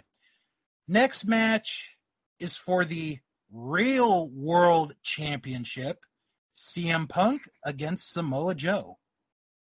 All right. I like the match. I hate almost everything else about this. I hate the real world champion thing. I don't. I, I don't actually hate Punk. I just actually hate the real world champion thing. And we've talked about this off the air. I hate it because number one, he bought it and was like, I was never beaten for the title, but he was actually beaten the week before. So like, Mhm. shouldn't you be undefeated when you announce like since you've returned to announce this? I I'm annoyed that MJF has said nothing about this at all. Like, what's his problem? For shits and gigs. So, okay, let me make it clear right now.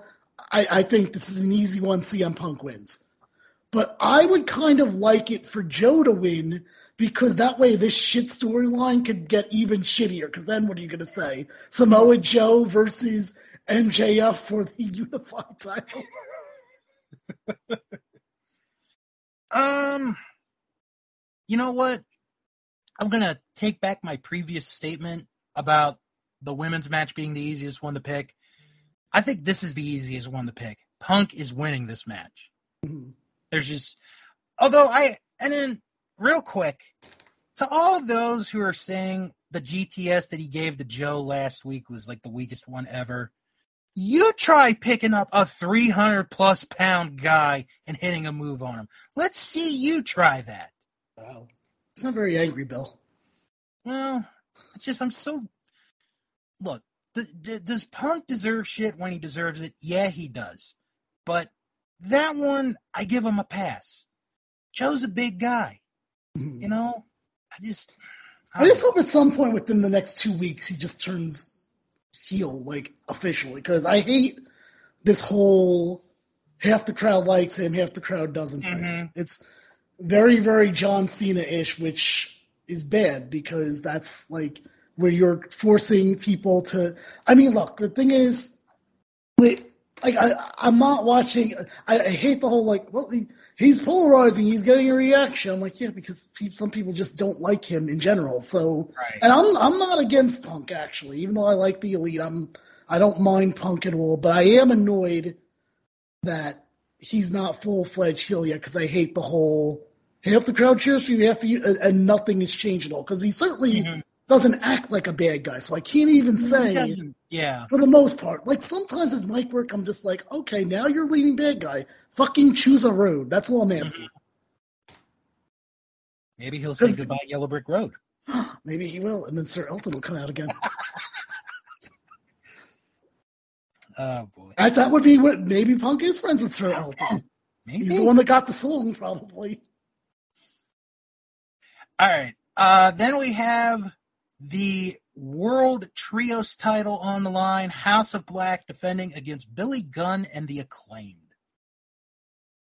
This is another match that I think should have been moved to All Out. I don't think there's a reason for this. I mean, I could have gone either way on this one. I, I'd have been fine either or. And this is the one. Remember, I mentioned earlier the one guy I can argue hasn't been there is Billy Gunn. Like he's not really a very consistent performer. Right. Right. So like he's the guy I would argue that, um, you know, is kind of just there. Uh, Mhm. I don't, I- and I've never been a fan of the trios title. I I don't get them. I it's just a tag team, but with one other person. Like I don't. Mhm. Uh, I never liked the idea of the trios title, but clearly they're sticking with it. Uh, I don't know because I want to say that House of Black wins, but after doing all this stuff with Billy Gunn, it kind of feels like that might be the route that they're going to go. Yeah. Because House of Black has fight fought like almost every trio they could at this point too. Pretty much. I mean, unless you're going to do more of the Golden Elite, Ibushi, Omega, and Page, which they can, I guess. Theoretically. Right. I don't know. Let me let you go first on this. What do you think? I I just think the way it's been built the last couple of weeks, I'm kind of thinking the acclaimed and Billy Gunn are winning this match. Okay. I'm going to agree with you because uh, mostly because of the Billy Gunn stuff. And I kind of missed it, but why is he back now? Like, what was the reason why he decided to take his boots off and then decide to not take them off? Like, what was going on with that? Okay, so he, so they had fought a, on Collision a few weeks prior. Right. House of Black won the match. Yes, and this is where he took his boots off Right. and put them in the ring. took And boots off and was like, "I'm done." right. So the acclaimed kept his boots. Mhm. And then the House of Black a couple weeks ago attacked them, took his boots, and then they put the boots in a trash compactor, and that's what brought Billy Gunn back. So he was he ran out with no shoes on. I wish. Well, I'm saying is since, they have his boots. Uh, I know. All right, fine. All right. Yeah, Billy Gunn. I'll say for the win here. All right. And now to the main event the AEW World Championship MJF against Adam Cole. So let me first ask you before we start this discussion: How do you feel about the build-up? How do you feel about everything going on there? Um, all right. As far as how we got to this point, when they did that tag tournament, I completely forgot of like, oh, MJF's gonna give Adam a title shot. I completely forgot about that. I didn't even think of it. And then, you know, as we were getting closer and closer to this show, I was like, what's gonna main event this show? Because I had like I, I couldn't think of anything. And then when MJF, you know, did the thing where it's like, I'm going to give you a shot, or I'm going to give you your match, but not, you know, not this match. I'm going to, you know, blah blah blah, biggest The match, right? Yeah, the match. And it's like, wow, I honestly forgot about that. And that's something like if you like on a good TV show, they can do that and get away with it. Here they kind of did. Like Mhm. you forget about it and then it's like, "Oh my god, that's right." You know, the segments have been all right. I, I think what happened at the bounce place where they threw dodgeballs at kids was I did like the dodgeball throwing Yeah. yeah. thing. Yeah. and then the one a couple weeks ago where they were at Outback Steakhouse trying to learn about Aussie Open. Mhm. It was dumb, but it was funny. And that's where Jacob learned to start doing the kangaroo kick. Right. So, um, would this have been the match I would have gone for? Maybe not, but I can live with it. Mhm. I just don't know what other match you could have put in this position. Well, I tell you right now, I would have put MJF versus Punk based on the Real World Champion thing. Right. Which maybe they are thinking that because maybe this is MJF winning and then Punk winning, and that's all out. That's an easy build. I have thought about that. Mhm. Um, for me, I like the dodgeball portion of the build up. The other stuff I could not get behind. I'm like, this feels very, very WWE ish to me, where I'm just like, Right. ugh, yuck. Like, and I, it's not like a, I I mean, MJF's kind of been down this road before too. Like, Mhm. that's like you know he was friends with Chris Jericho. I, I feel like he was friends with someone else in AEW. I can't think of where like he tries to befriend and it's just a matter of oh who's gonna turn on who. Right. I and then for, as far as Adam Cole goes, God, I I mentioned Nick Wayne. I think is the like second most overpush person in AEW. I'd say uh, Adam Cole is the number one most overpush person in this company. Hmm, Uh, yeah, I mean, think about it. He kind came in, he's like immediately in top matches. Then he main events against Hangman twice on pay per view. Mhm. Then, like at some point, he wins the Owen Hart thing for the first year. He, I forgot even why he was out. Remember, he was out for many, many months. Right. So he comes in, he comes back to be the star of All Access, basically, or whatever they called that show, hmm uh, the AEW reality show. To now he's fighting MJF for the title. Right. He is the most overpush. I, I'm like, I'm pretty much tired of Adam Cole at this point. I, I would, it would be a real bummer if he, to me, much like Saraya, if he won the title. Like I just like, ugh. All right, I don't, I don't know about this company, guys. Mhm. Um, that being said, I am interested in this match because I could see it going a lot of different ways. yeah. For, first off, again, this could be the first match of the night if it's the tag match and then this match as the opener. hmm But let's say it's not. I think I told you, I wish I remember who I heard this from or who I read it from. The great idea of Adam Cole beats MJF. And it looks like he won the title, but it turns out when Adam Cole signed that contract that he didn't even look at, he signed for a non title match, Right. which would immediately give reason for another match at All Out. hmm But if that's the case, this can't be the main event then. Yeah.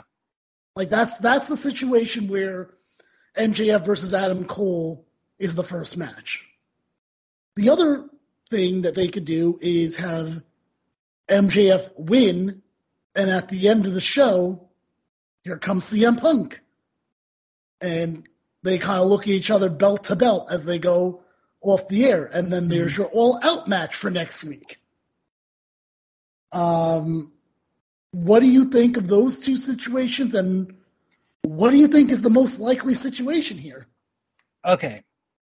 Of the two, I if we're talking about immediately doing it right now, option one is the most likely option, I think.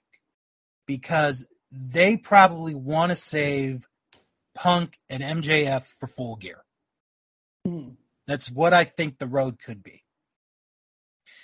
Now, Fro had an idea Okay. last week where he said they win the tag titles and then Cole turns on MJF, wins the world title. And, you know, it's like this whole, like, I've been fooling you this whole time. Right.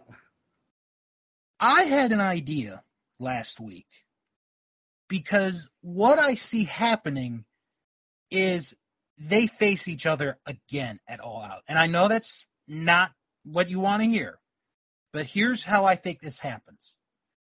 So you have the end of the match. MJF hits his move. He goes for the pin. One, two, three, but Adam had his foot on the rope. The ref never sees it. MJF never sees it. And then on the flight home, MJF watches the match back, goes to Dynamite, and is like, I made a mistake. Or not, I made a mistake, but there was something that happened. It was a complete accident. I'm giving Adam Cole another shot to continue Mhm. this whole Adam Cole's my best friend thing. And then maybe that's where you have Cole turn on MJF. Maybe Right. it's a week too late, but you know, I I don't know what's gonna happen. That's what I mean. That's what makes it interesting to me. Is like I actually I have like five different ways this can go, and two of those ways are dependent if they're the second match in the dark match or not. Mhm. There's so many different ways, and then and then we also have to take into effect Roderick Strong. I was going to say that, yeah, because they're not going to do something without him being involved somehow. Mm-hmm. Even if it's something stupid, just a small interference, that means nothing, but he still has to do something because otherwise, none of that means anything. Exactly. I, I think I, I think for me, what I would do is I would just have MJF win on this show. Just you know, maybe I don't know how, but he wins at the show, hmm and then we do MJF CM Punk at All Out because it's not. Look, they've already fought twice, so it's not like there's a lore there of ooh, what happens if CM Punk fights MJF? Right. We've we've seen it twice already. In fact, they're one and one, so Yeah. this is easily how they can make this special. MJF wins there, so I have MJF going to cha- as the champion, and I think MJF keeps the Adam Cole friendship going. I think that I think that AEW is gonna seeing how people are enjoying the MJF Adam Cole stuff, hmm and I think they're gonna have it keep going. Yeah. And I wouldn't be surprised if we're still like thinking about it early, like you know, like maybe er, till early next year. Yeah. Uh, one thing that I I thought would be a good idea eventually is, and this would be I think something that I would get behind is like at some point in January or February, I guess. I, maybe it doesn't have to be a paper. It doesn't have to be a pay per view. It could be just one of their like shows that they do. You know, the bigger Right. dynamite shows, hmm and MJF's fighting someone. Let's I don't know, like he's fighting someone, and Adam Cole turns on him and costs him the match because, and I'm sure I'm mixing all this up. This is just ideas that are coming to my head right now. hmm He cost him the match, but the bigger reason for him costing him the match is that he was he thought he was doing the right thing because MJF might leave in 2024. Yeah. Maybe even like there's a hint and a nod that maybe Tony Khan was in on it as well hmm to make sure that MJF did not leave with the title. Because I know there's a there's something going on in December, like where apparently they're going to be in Montreal, Oh, okay. but I don't think you do it there because it's too obvious. I think Yeah. what happens is they do it in January because in their because everyone's to the thinking that oh he's leaving at the end of December because you're doing this you know thing of 2024. hmm What, what, what does he call it again? Was it the, uh, The bidding oh, war of 2024. Right. So once it's 2024, you're like, oh no. And then he's like, oh, actually, do have one other match in me that I have to do. And he picks like someone that's maybe kind of easy, and Adam Cole costs him the match. His Mhm. his friend because he uh he was kind of told to by Tony Khan. Right. I mean, like, I don't think any of that's going to happen, to be honest with you. Right. But but that's just what I have in my head right now is that he's. I do think Adam Cole's going to be the one that turns. I don't think it's going to be MJF. No. ultimately.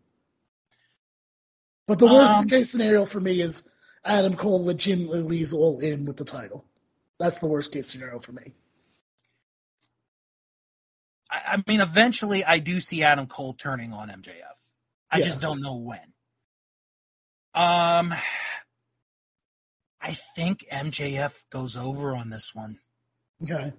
I don't know how. I mean, you and I and Fro, we've come up with many different situations, conclusions. I I just don't know how it'll happen, but I Mhm. think MJF is going to keep the title. Okay. I agree. I ultimately I agree. I think it's going to be MJF wins, and I do think it's going to be MJF Punk at All Out. That's why it would be really funny if Samoa Joe actually wins. right? And by the way, one of the other things that annoys me about this is why isn't Samoa Joe being like, you realize the thing you're carrying around isn't real? It's not, I'm like, why is he going along with this and be like, yep, I'm the challenger. All Right. right. Yeah, you know that belt it really isn't real. Like it's not. It's not. You're not really the champion. You realize that, right? this, this is this isn't a a a. Uh, Recognized So- AEW title. this isn't like the election deniers.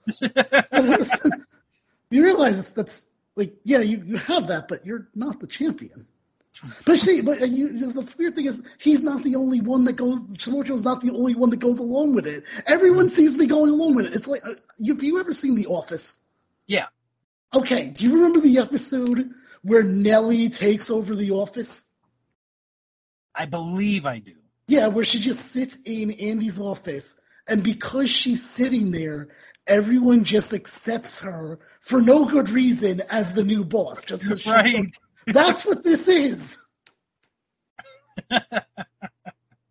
Because I'm pretty sure when he he fought um oh who the frick did C- CM Punk fight last? Uh, I'm pretty sure they announced him as the real world's champion. Oh, Like, why? Why are the announcers? Why are the, the ring announcer as well? Like, what?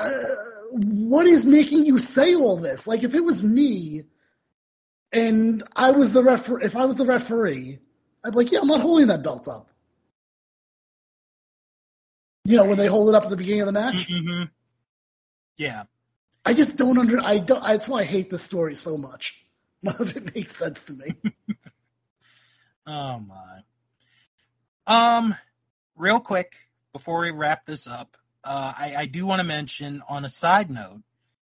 Uh, besides AEW All In happening on Sunday, Oh Uh, yeah, yeah, I this week. you're. Do you? I think so. Tyrus. Yes, Yes. the NWA 75th anniversary show. Two two nights, Saturday and Sunday. Tyrus defends the title, the NWA title against EC3. Tyrus Smash. And if Tyrus loses the title, he's retiring. Okay, well, maybe we'll be he'll be at AEW if he loses. We're, don't don't worry, folks. We are not previewing that show. I just wanted to throw it out. If I mean, I would be willing to preview Tyrus. Like, do you think Tyrus wins or not? I don't know. I, I I feel like see the thing with EC3 in general, because the only ones that ever really did it was Impact. Mhm. Was it's like he's right there, like he could be the next guy, but the trigger never gets pulled. Right. I wonder if that's the thinking with Billy Corgan. Is like, I want to do it, but is it worth it? Well, I mean, You know? the thing is, Tyrus does get some play here because he's on that Fox News Right. show. Right. So, what does he really benefit from EC3 getting it? Nothing. Nothing. What are we going to have? Start having control your narrative matches? No, that's not happening here.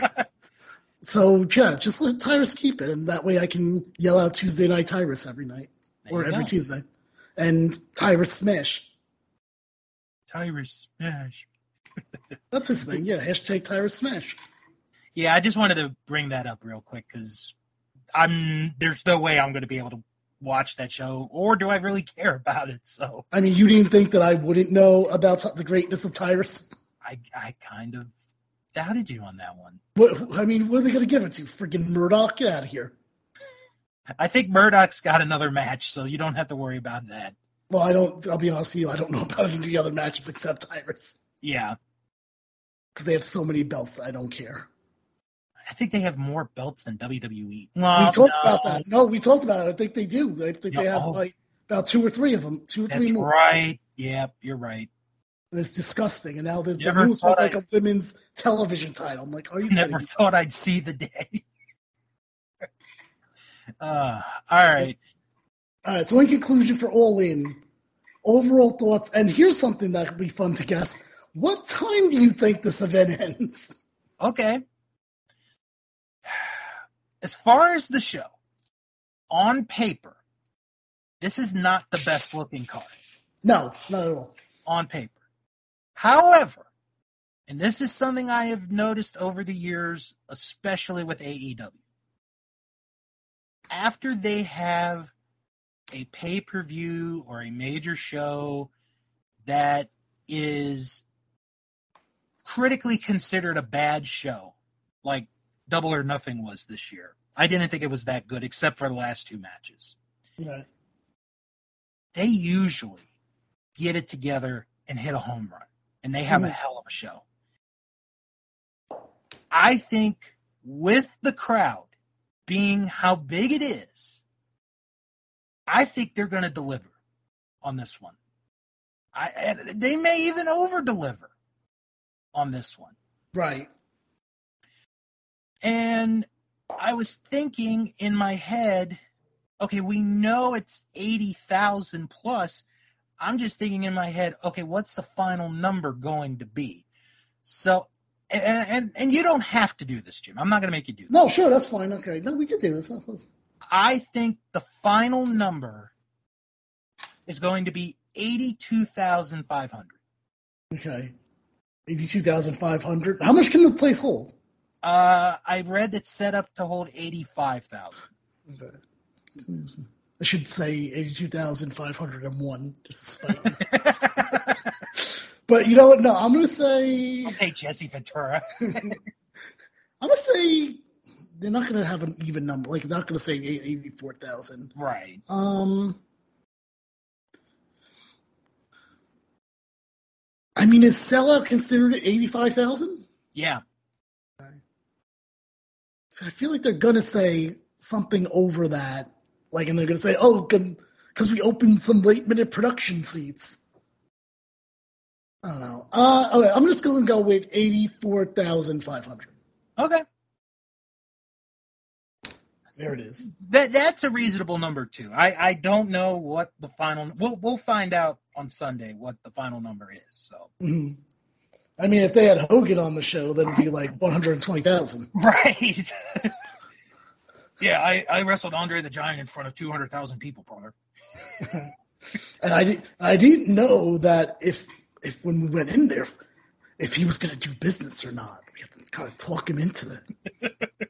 That's an, I think that's another big one of his. Is like I didn't really know if I was going to win that one. After I slammed him, he died in a locker room, brother. Can you imagine if Hogan shows up at All In? Oh my god. you know AEW maniacs. He's like, brother, all right, this one, I'm gonna, I'm gonna come in there, but I need an agreement, dude. I need to have me go over that punk guy. you know, brother, because he's been doing the light drop, dude, and I haven't really been appreciating it. Yes. oh my god, I could so see that happening. I And really. and bro- and brother, punk, if you- if he doesn't want to do business, then we might have to find a way to make him do business. oh my god. oh my god, that would be. You know that he's in all reality.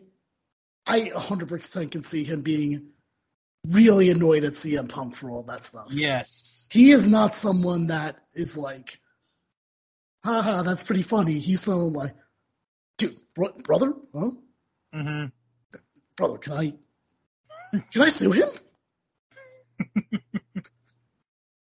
it's copyright infringement to Hulk Hogan. Yeah. And while I'm thinking about it, dude, to Terry Bollea. oh my gosh. All right. Overall, I get- listen. I think the car is going to deliver. I mostly all the time AEW always delivers in terms of their pay per views. It's the TV that sometimes is like, uh, hmm maybe not so much. Yeah. Although the real test is going to be all out the next week because you Yes. only got a week of bills for that one. yeah. All right, Bill. I guess you have anything else you want to bring up here? No, I think we should start uh, plugging our stuff and then head on out. So, Jim, uh, why don't you tell everyone about what we got this week for Bill Learns Kingdom Hearts? Oh, the over three hour season finale of Recoded. Yes.